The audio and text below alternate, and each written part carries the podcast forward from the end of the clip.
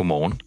Du lytter til morgenpodcasten Kort om klimaet, produceret af Grøn, i samarbejde med Unge Klimarådet og støttet af KR Foundation. Din vært i dag er Anna Bak Jebelt. Godmorgen. Det er i dag tirsdag den 27. september, og jeg har udvalgt dagens tre vigtigste klimanyheder til dig. Vi skal til potentielle strømafbrydelser til vinter. Vi skal til de internationale råvarebørser, der lige nu oplever chokbølger på grund af en russisk delvis mobilisering.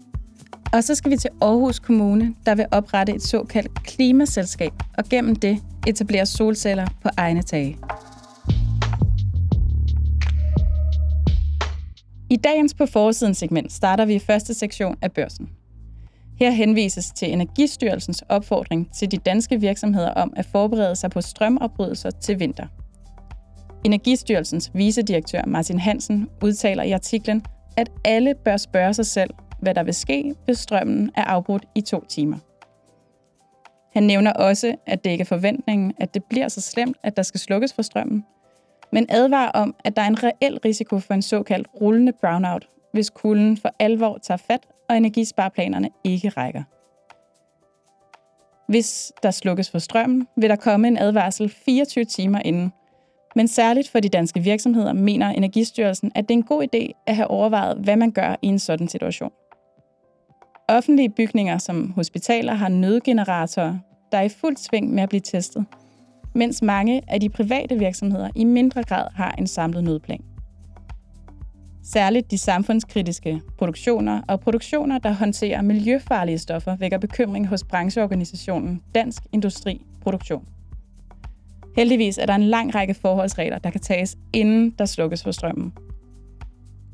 Hvis efterspørgselen på strøm skulle overstige udbuddet, vil en større kommunikationsplan blive udrullet, der vil opfordre de danske borgere til at skrue ned for forbruget gennem tøjvask, opvask og anden unødig strømforbrug. Så det er det aller sidste værktøj, vi har, som Martin Hansen fra Energistyrelsen siger.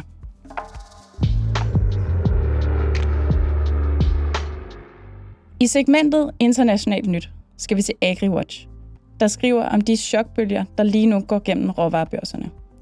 Putins seneste, delvise mobilisering ser på nuværende tidspunkt ud til at punktere håbet om faldende fødevarepriser.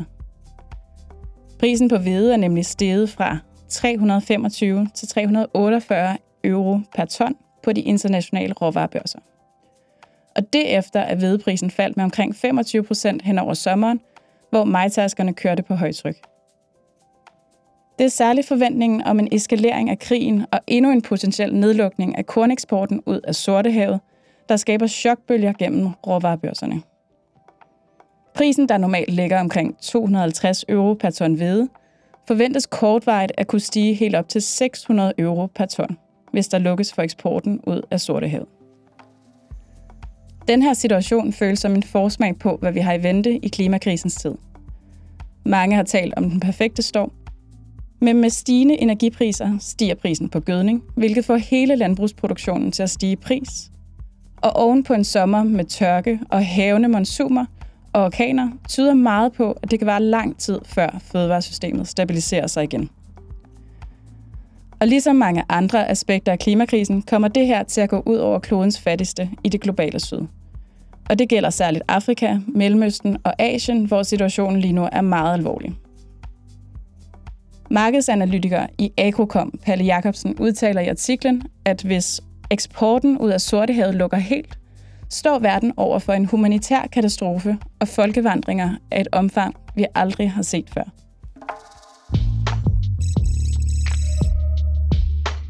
I segmentet under radaren skal vi i dag til forsiden af netavisen Klimamonitor. Her fremhæves Aarhus Kommune, der nu vil etablere solceller på i alt 111 offentlige bygninger, svarende til ca. 16 procent af det samlede kommunale tagareal. Og med en effekt på ca. 50 kW, kommer det ifølge min morgenregning til cirka at dække, hvad der svarer til små 290 danske gennemsnitshusstande bestående af to børn og to voksne. Det kommer derfor ikke til at være et projekt, der har til formål at dække store dele af Aarhusianernes energibehov, men en god måde for Aarhus Kommune at komme i mål med deres egne mål om klimaneutralitet på. Det kommer nemlig i slipstrømmen af, at kommunen indså, at den ikke ville kunne nå sine mål om klimaneutralitet i 2030. Helt konkret viste klimaregnskabet for 2021, at kommunen som virksomhed udledte 2.347 flere tons CO2, end målet angav for det pågældende år. Projektet kommer til at løbe op i alt 101 millioner kroner, og Aarhus Kommune opretter nu et såkaldt klimaselskab til formålet. Selskabet skal låne pengene til projektet, og eftersom kommunen skal give garantiprovision på omkring 1,5 millioner kroner årligt, er det en relativt billig måde for kommunen at finansiere det samlede beløb på. Om projektet ligefrem bliver en god forretning, er dog ikke nemt at sige med både fluktuerende energi- og solcellepriser, men kommunen regner med, at økonomien kommer til at hvile i sig selv. I dagens solstrålehistorie skal vi til endnu en historie om vedvarende energi, og ud til den globale vindbranche, der har udsigt til en stor vækst i beskæftigelsen de kommende år. Det skriver EnergiWatch, der refererer til en rapport skrevet af Global Wind Energy Council og Global Wind Organization. Rapporten peger på, at antallet af medarbejdere i vindindustrien frem mod 2026 vil opleve en markant vækst på op til 570.000 teknikere.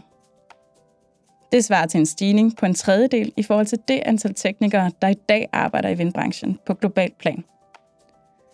Det skyldes, at markedet for vind i den periode forventes at vokse med hele 67 procent.